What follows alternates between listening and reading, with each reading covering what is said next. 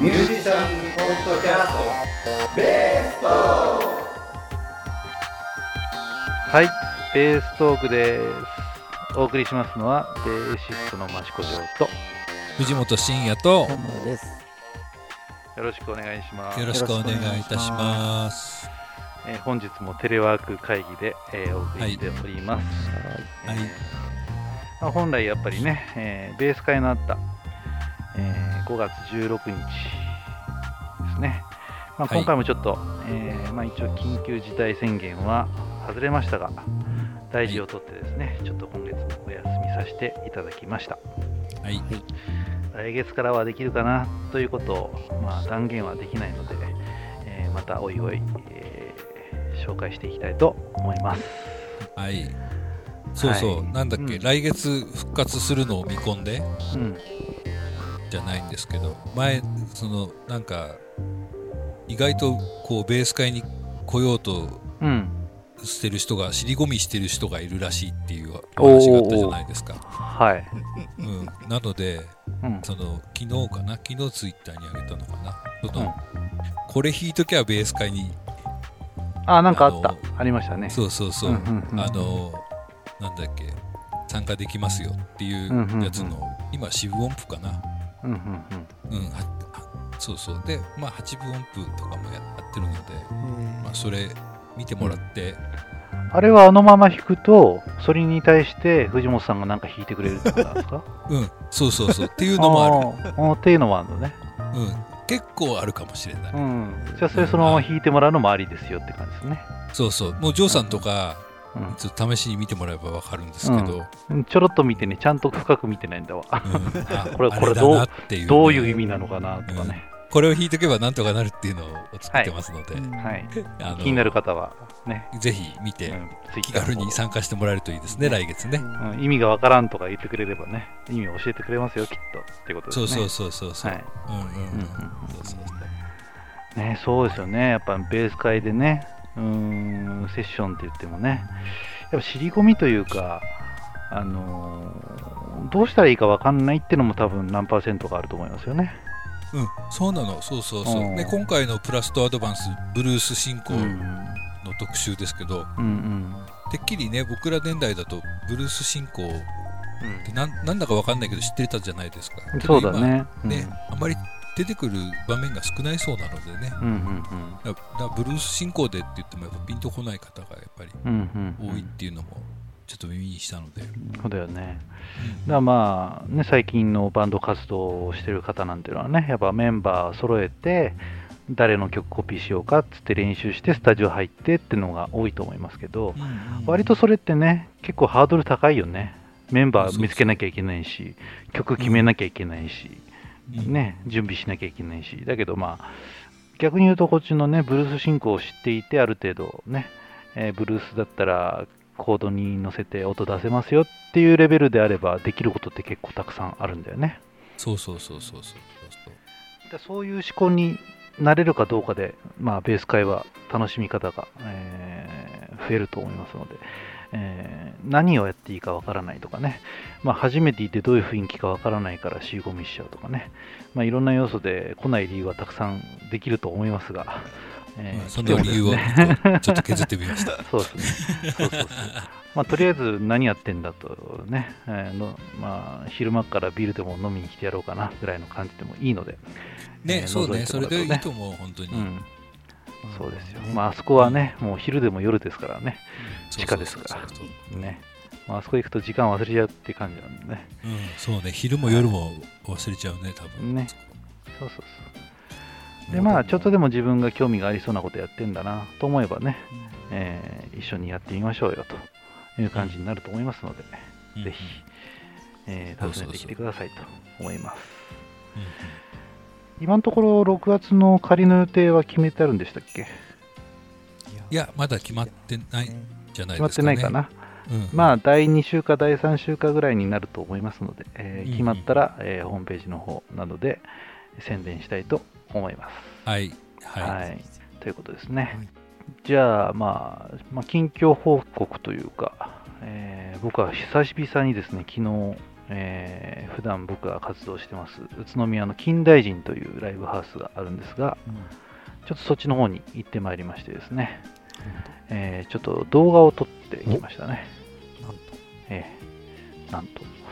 で、何をするかというとですね、まあ、これはまあ、後に正式に、えーいろいろ出てくると思うんで、別に今のうちに喋っておいても別に大丈夫だということなので、いろいろ話してしまうんですが、えーまあ、今回ですね、えーいろいろ自粛が、えーありましてですね、えーライブハウスがもう活動をしていないとなりまして、えーその近代人のマスターがですね、えーちょっとミュージシャン支援をしたいということで、えーミュージシャンに対してちょっと援助をしてもらおうということで、えーちょっとメンバー集めて動画を撮って、それちょっといろいろ拡散してですね、お金を集めて、えーミュージシャンに割り振ろうかなっていうことを考えてくれたんですよ。それのちょっとアピールする動画をちょっと撮りに来てもらって、まあ、その様子をですね、えー地元の新聞社、下野新聞というところが、まあ、取材に来て写真を撮り、えー後々記事になるでしょうという感じのことを昨日やっておりました。えーなるほど。はい、で、まあ、ずっとその近代人もね、営業をやめて、ずっと開けてなくてですね、えー昨日久々にこうみんな集まってですね、あどうどうしてた？とかね、言いながらね、こうソーシャルディスタンスを空けながらですね、えー久々に音を出したわけですよ。えーだけどその、いきなり音出すのがね、じゃあもう動画撮るからねって感じでね、もういきなりこう動画を捉えながら音出したんで、まあ、久々で勘取り戻すどころか緊張も結構あってね、結構大変な感じだったんですけど、で、まあ、そんなことしてるとですね、なんか、明かりがついてからやってんのかなみたいなお客さんが4、5人来てですね、で、結局まあ、じゃあお客さん来てるからなんかじゃあやるかなんつってね、動画撮り終わった後にやった演奏の方が結構砕けていい演奏ができたかなみたいなね、気がしますが、はい。そんなことをやっておりました。なのでまあ、後々ちょっとね、えーミュージシャンにちょっと支援をね、してあげようという方は、こちらの方にお願いしますみたいな、えーお知らせもしていきますので、その際はぜひよろしくお願いいたします。まあ、あとはその逆の方っていうか、えーミュージシャン側じゃなくてですね、今度はお店側ですね。お店側の方がやっぱり、えーとても大変になっているということで、5月に僕がサポートをする予定だった、えー米沢美久さんというね、えー彼女を、まあ、プロデュース兼、えー作曲兼ギタリストとしてやっている小川さんというね、僕の先輩がいるんですが、やっぱその人がですね、えーライブハウスを支援しようというね、えーハッシュタグをつけていろいろ拡散しております。ね。やっぱもう潰れちゃったライブハウスも何軒もあってね、えーこれから先もライブが復活できないとどんどん潰れるのも増えちゃうんじゃないかみたいなところをね、ぜひ政府に支援してもらいましょうという趣旨のことをやってますので、ぜひそっちも見かけたらですね、ぜひ拡散拡散してもらってですね、えー政府に声を届けてほしいなと思います。そんなような活動を昨日はしておりました。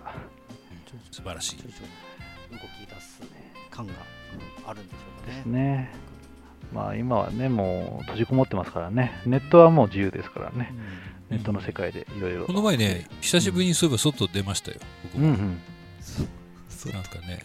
ね、そう外にそれ出てない感じですからね。ああ。外っつうか、なるほどね。うん。車乗ったりとかね。うん、うんうんうん。なんだっけ、給付金みたいなのあるじゃないですか。いあれ、まあ、いろいろああいう関係で書類を出したりなんとかっていうので、外に出たんですけど、そうそう、ツイッターにね、ちょこっと書いたんですけどね、うん。それで帰りにコンビニ行ったらね、うん。あの僕が買い物終わったらいきなりボーンって入り口から走って入ってきて、うん。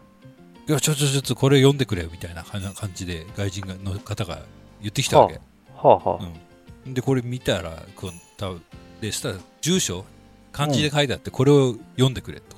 うんうんうん、そんでね、ドワーってこうその住所を読み上げて、うんそれのう書いてあるその何ボールペンで書いた紙がね青い袋だったから多分彼はね、うん。給付金の後ろの自分の住所を書いたんじゃないかしらと思って、あん。の10万円もらえるやつね、うんうんうんうん。うん。うんだからおー。外国の方は大変だなと思いましたよ。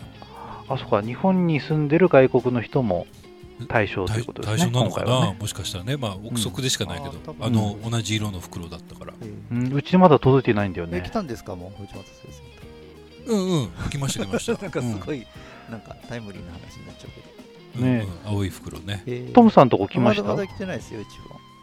うんうちもね多分うちの自治体は15日からみたいになってたからああそう今日来るか明日来るかみたいな感じでこうずっとポストをね30分おきぐらいに見てますけど、ラブレターそうですねうん。まだ青いカーには来ない。です納ね税のね自動車税はね、さっと来るんですよね。さっと来ましたね。固定資産税とね、うん。ね来ました。え来ますね。はい。なかなか。そうそう。そんでねで面白いのがそれ、それ店内で行われた作業なわけですよ、うん。うん。うん。うんそうそうそう。そうでそれが終わったらねなんか買うのかなと思ったらそのまま出てっちゃって。やっぱりうんお文ー化が違うんだなと思思いましたね。うんうんうん。ね。そうそん,、うん、そんでせっかくだから、うん。そしたら何人なのっていうどっから来たのっていう話をしたらチュニジア人だっていうわけ、チュニジアおそうそうそう。で、うん。チュニジアなんてね曲音楽何だろうって思ったからうん。あのなんか曲どんな音楽やってんあの音楽がうんチュニジアでは流れてんだっていう話をしたら、おーあの携帯で YouTube を貸してくれっつって僕の YouTube でバーって検索して「はいこれ」とか言ってうんうんトラディショナルなねチュニジアの音楽をを教えてくれたんですよ。えー、すごいね。そうそう。そんで YouTube でさその後こう深く掘ってみようかなと思ったんだけど、うん。うん。その何？YouTube の曲名とかさ人がさ、ああいうなんつうのアラビア文字なの。あもうもう我々に全く縁のない文字で、もう深掘りのしようがないっていうね、なるほどね、うん。そこで別れちゃったわけなの？そうそうそこで、ううん。ん、そうそう。バイバイ。なんか急いでたみたいだったから、えー、なんかミュージシャンだったら面白そうだけどね。うん。うん。ううん。んそういうわけでもないんね。だね。そうそう一緒にややりましょうなんつってね。そうそうそう。ん。う。ね。そうそう。でそんなこともねえあったりして、え。うんでもだけどなかなか楽しい音楽でしたよ、ーうんミニジアの音楽もなるほど。それは何時頃だったんですか？何時頃だろう昼？明るい時間でしたよ ?12 時や。ああそうでごそうでそうでございましたかそれは気づかなかったなおっとっとっとっと。昼まで来たからね、もう出るかと思ったんだけどね。チュニジアの夜っていう曲があるじゃないですか。そうそうそうそう、それは夜のけどあれチュニジアの曲じゃないよチュニジアの曲じゃない。そうそうそうそうあそこはナイト・イン・チュニジアね。チュニジアに来た人が作ったってこと？チュニジア人の歌じゃないってことだもんね。それはチュニジアの曲ではないってことですね。うん。うん。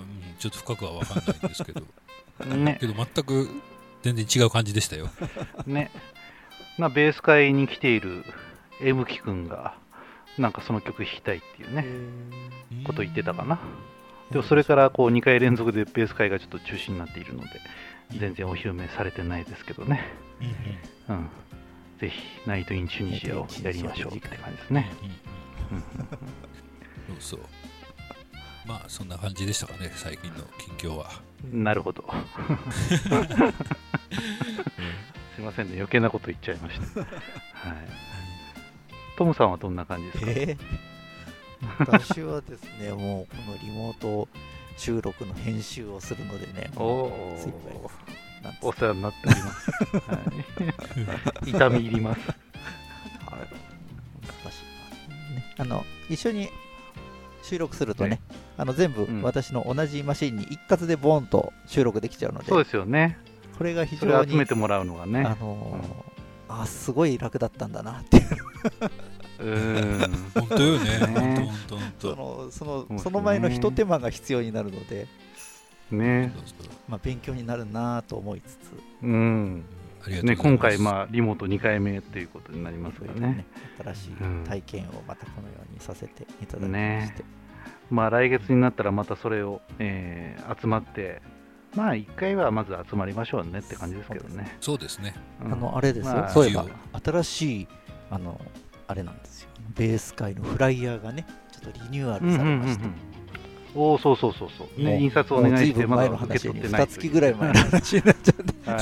そうですよね、実はもう私の手元に持ってるんですけど女性の精神に渡さずにリニューアうん、どんどんそれねあのいろんなとこにあの配ってきてもいいですよ。ビラ巻きでピラ巻きでね。まあ、僕もねあの新しいリモートの、まあ、レッスンしようかなと思ってね。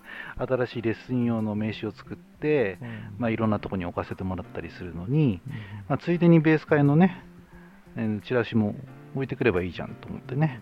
印刷をお願いしたらこんな状況になっちゃってね、えー受け取れてないわけなんですが、えー。今度はあのあれです。後ろ、両面ですからね今度はね。両面ですね表だけ見て終わらないように。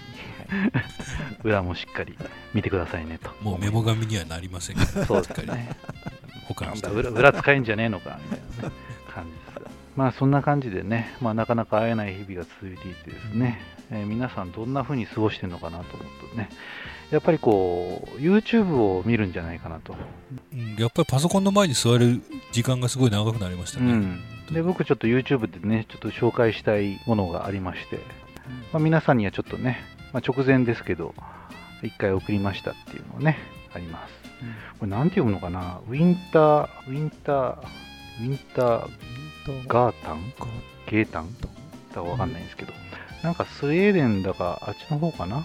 まあちょっと僕英語は堪能じゃないですけどちょっとちょっとなまった英語使ってるかなみたいなね白人系の方がやってるやつなんですけど、えーこれにもね一応ベースが出てくるんですよ。そうなんですね。これ見たことあります？ちなみに。初めて。うん、ないですね。ないですよね。でこれね何をやってるか人かっていうとですねまあ巨大なオルゴールを作ってる人みたいな感じかな。オルゴールなんですね。そう。まあオルゴールってその真ん中のねロールローラーみたいなところが回転してその突起がなんかねこう弾いて音出すじゃないですか。うん。でその突起にやらせることをこう鉄球を転がせてその鉄球を落下させて例えば鉄筋を鳴らすとかドラムのスネアを鳴らすとかシンバル鳴らすとかっていうのを機械仕掛けにしてるんですね。そうそうで右手の右手のハンドルを回すとそれがいろんな歯車とこう重なってってそのローラーが動き出して音楽が出てくると、うん、まあそれがその鉄球がいろいろなところを流れてですねそれがベースの弦の上に落ちるとベースの音が鳴るんですよ。えー、そうそう。でまあ動画一発見てもらうとあれなんですけど一番初期のやつは、さすがに左手のことまではねできないのでその自分でこのハンドルを回しながら全体の動力を出しながら、えー左手で押さえるポイントをですね実際それに合わせてお押さえてベースラインを弾いていますみたいな感じになっています。なるほはい。それで、まあ、これがねもうたくさん動画があるんですけど今はね第第2シーズンに入っていて第2シーズンって言うと変だな。一番最初のやつは結局全部手作りなんですよあのベニヤ板みたいのを重ねて重ねてそれを、まあ、機械でねど。切り抜いて歯車を作ってそれを組み立ててっていう感じでやってるんですけど多分ですけどあのキーオスさんと一緒な感じ？あの世界中からちょっとね面白いじゃないかっていう人たちが資金を出してくれたりとか難しいこの金属の加工とかをしてくれる人たちが寄ってたかってこのマシンを完成させようっていう感じでね動いてるんですよ、ね。うん、すっげえ面白いですよ。なんかこれ、いろいろベースになんかいろんな機械が取り付けられてるような、なんかサムネイルみたいなのも、なんかいろんなのそうそうそうそう。そう。だ鉄球が落ちてきて結局それがバウンドしてねそれを回収するところに落ちていくわけですけど、うん。まあ、例えば隣の弦に落ちないようにする工夫とか。でその鉄球が落ちてきた時にどういう音を拾うからどういうマイクのセッティングにして、えーパソコン上でどうやって同期させるかとか。ね。で音の出るタイミングもやっぱ前後するから鉄球をどの高さから落とせばいいかとかね。で速い音符になると、まあ、連続で鉄鉄球がねドドドドってって落ちるときにどこまで速いのに対応できるかとかね。全部こうねデータにしてね細かくね。実証しながらねその場でハンダハンダ付けじゃないな。溶接したりとかしてね。やってるんですよ、うん、そういうもの作る系のね動画好きな方はですね結構見,、うん。見ると面白いと思います。はい。い。いろんな楽器がなんかありますね。ベースだけではなくて。そうそうそう。ベースだけじゃなくてまあ基本になるのは多分鉄筋なのかな？鉄筋がメロディーを奏でて、えースネアとベードラがあってなのかな？なんていうのかわからない。調べてみましょう はいそうなんですよ。でなんかトムさんもなんかその YouTube の人送ってもらいましたよね。さっきいやあのね左左手左利きベーシストあ左利きのね。話だったのでそうそうそう。あのあとこれベーシん？ベースベース会のあの YouTube のチャンネルの方ではなんか多分チャンネル登録をしてある。あのああそうなんですね。うんスタジオジャムズっていうチャンネルがあうるんですけどん。ここであ結構ーあこういう曲でやってますよっていうね、いろんな方が。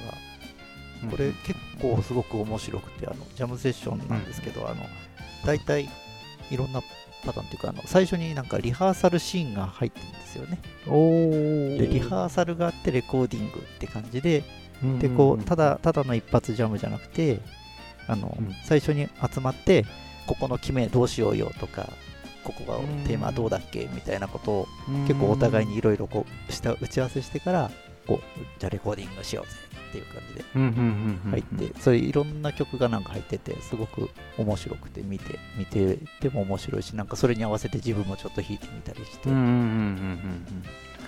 あそうですよねこの曲まあそのセッションでよくやる曲ってまあ簡単でみんな合わせやすいけど突き詰める作業はしないですもんね。その辺がねだから割と結弾ける人たちが集まってじゃあどういう展開で、ね、こうここにこういう決め作ってっていう風に。レコーディングするっていう目的でやるとしたら結構ね深くやんないといけないと思うので、うん構なんか結構面白いですよね。ねそういうなんかプロの人がこうやってるのをこうんうチラ見してるのがなんか結構楽しいみたいな、あこうやこうやっ てアイディア出し合ってんだとかねあここの、うん。そのリズムじゃなくてみたいな感じでこう、うんうんこんな感じねみたいな感じで、うんうんうんなんかそう打ち合わせしてからやってる姿がなんかねああかっけえな、うんうんっていう。ああなるほどね。であのね。左手左利きのね、あのそうそうそう。なんていうんですかあのそ逆逆に茂る方式で、ね。しげる方式。あのこのネタは、まあ、実はこの前回の前回のベーストークの中で左利きのベースの人について話そうかなと思ったらすっかり忘れていたから。まあ今回改めてね喋ろうかと思ったんですけど、まあ、左利きの人の楽器ってあの結局左利き用に作ってる楽器の人とその右利きの楽器をそのまま使う人といるじゃないですか。うん。うん。っていう話なんですよ。で、何を言ってるかというとですね、その松崎しげる方式と僕は呼んでるんですが、あの右利きのギターを、まあ、そのままのチューニングで弦を張り替えることなくですね、ひっくり返して左手で持つっていう感じで弾くと。で、ベースで言うと、えー普段一番低い弦、4弦が一番高いとこに行ってという、まあ、下側に来てですね、えー高い1弦の弦が上側に来ると。ひっくり返った感じになるわけですね。なので、まあ、押さえ方もややこしくなるし、右手が弾くとこも逆になるという感じでやってますと。だちょろ、ポロローンとね、いわゆるこう流して弾くときなんかは、下から上に右手を持ってくると、ポロローンとなる感じになると。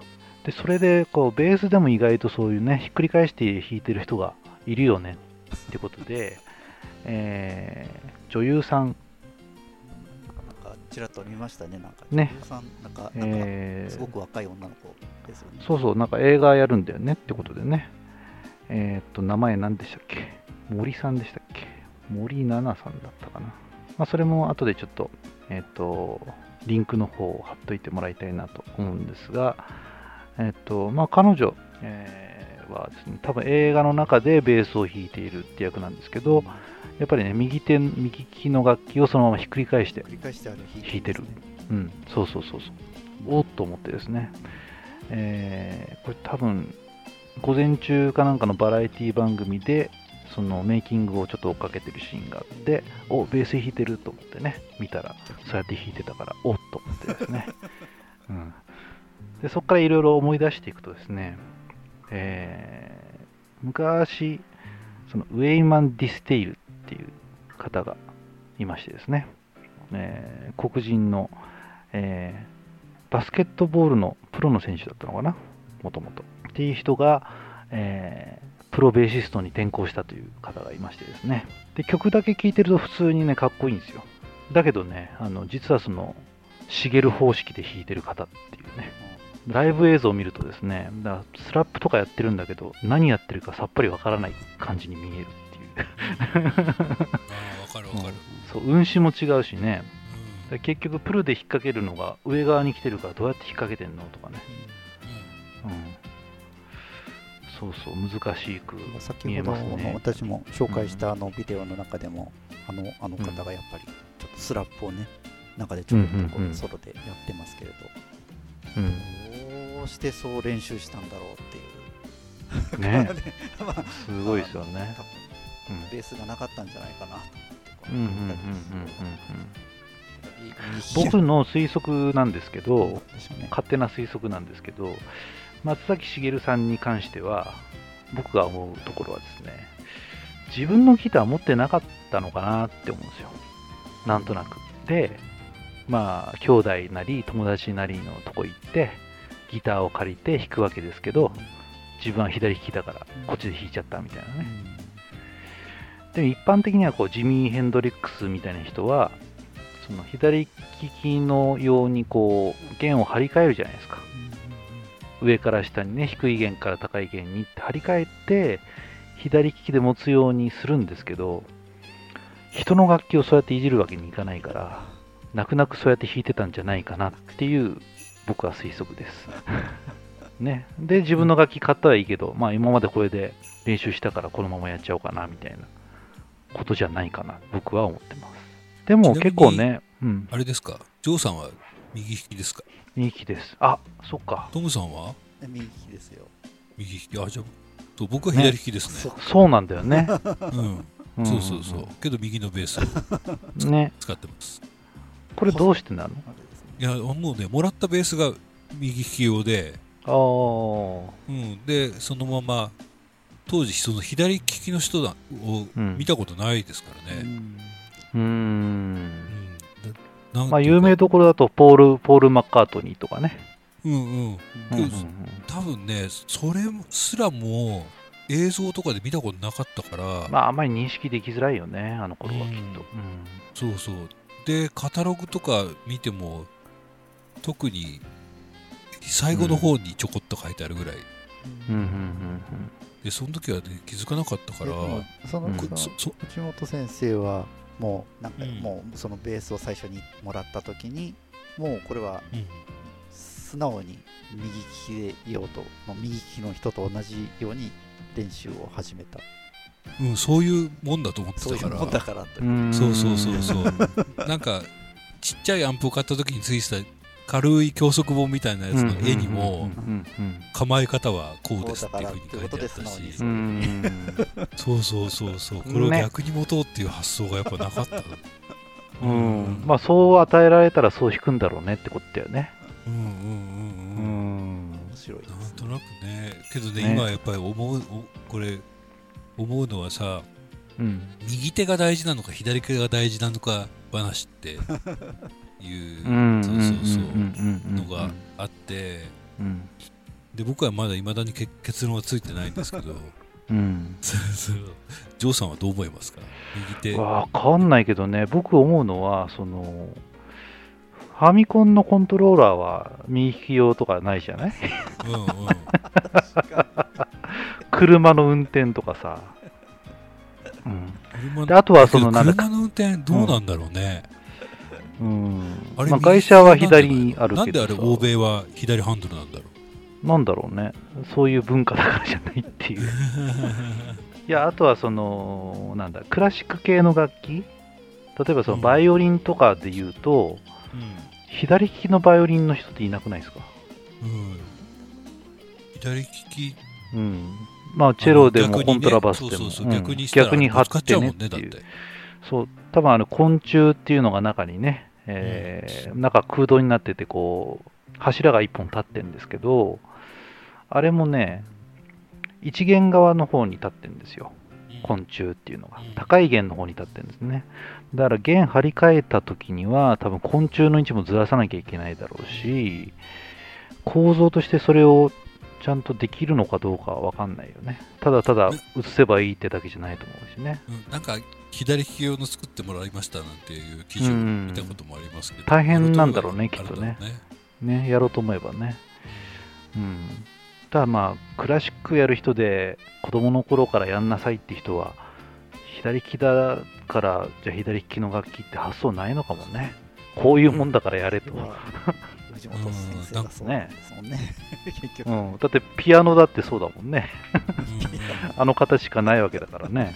まあ、弦楽器はさ、その弦を張り替えるっていうことができるから、その左利きの人がね、多くなってきたときに、じゃあ張り替えてみようかなって発想があったのかもしれないけど、ね、管楽器とかはないもんね、そもそもね。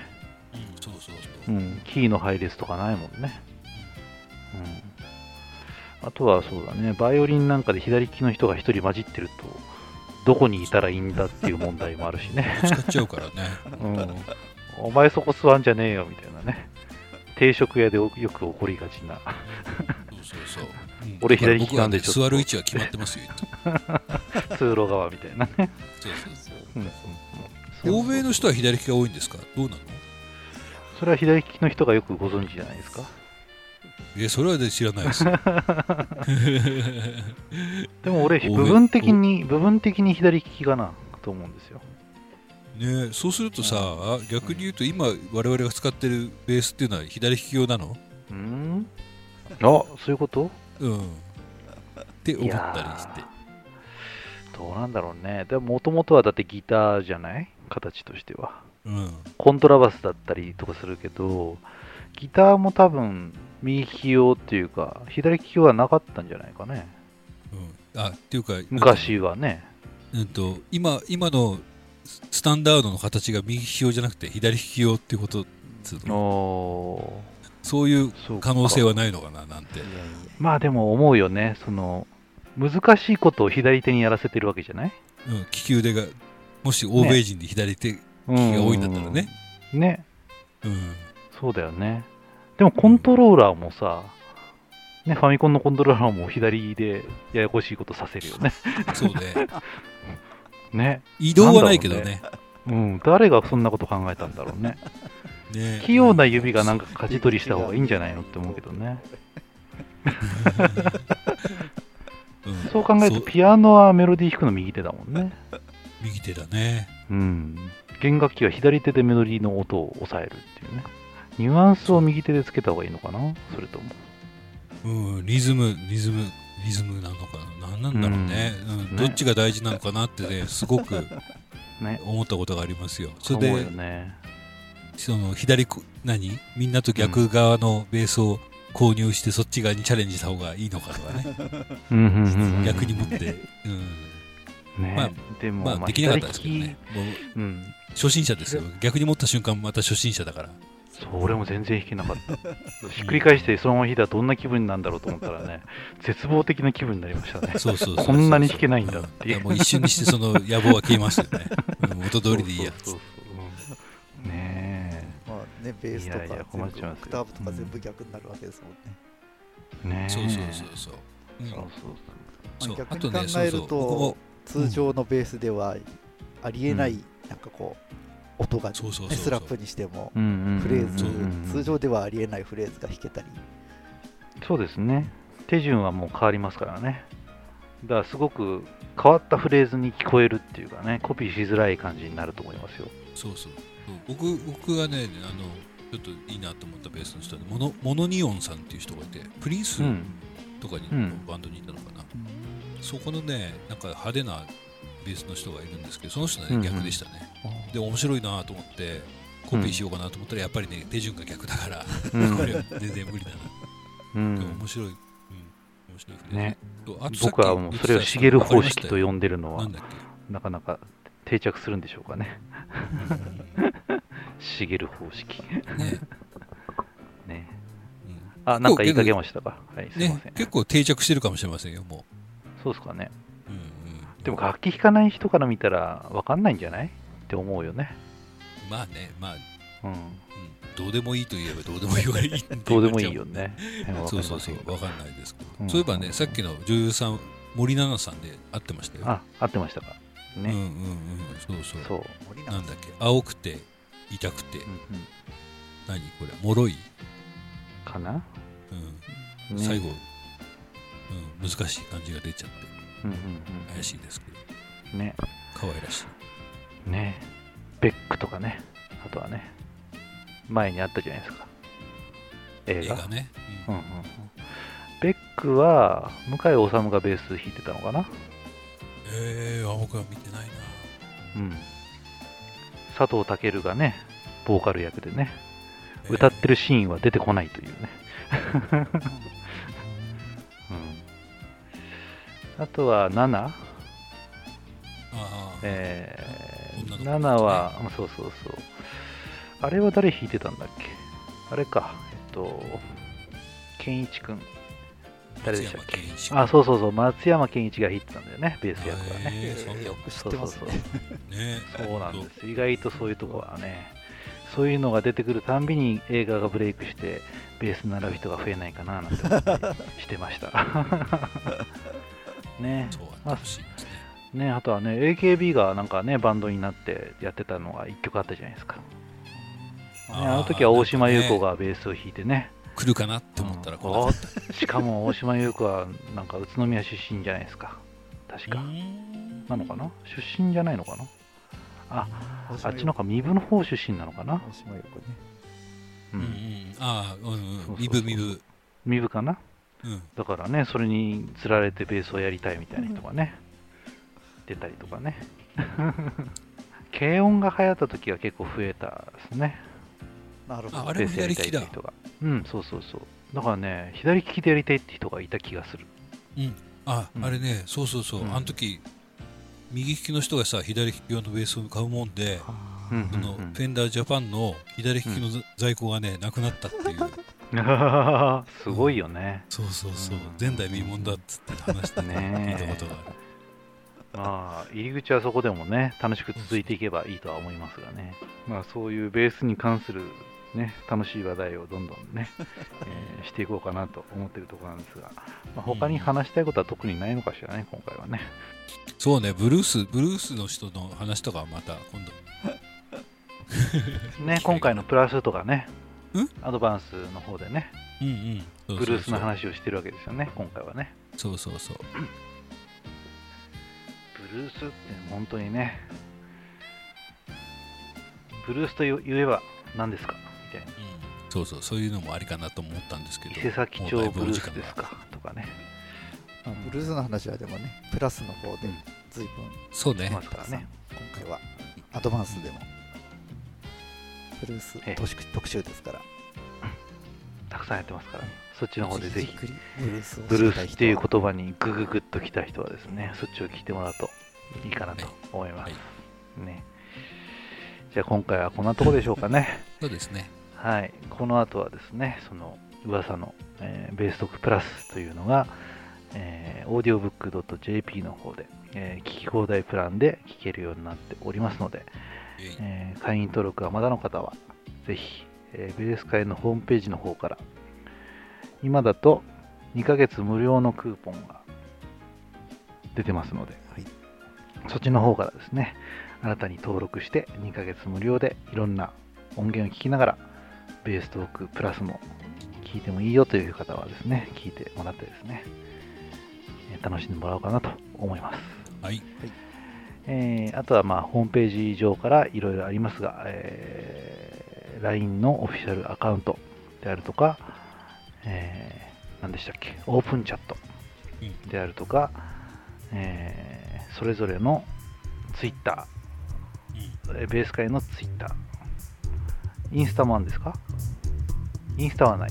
インスタはないかな。インスタはないですね。まあ、いろいろあるので、何かしら引っかかれば、えーそちらのの方でもよろしくお願いします。あ、Facebook ページね。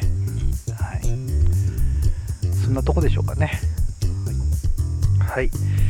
では、また聞いてくださいませ。ということで、お送りしましたのは、ベーシストの益子城と、藤本慎也とでした。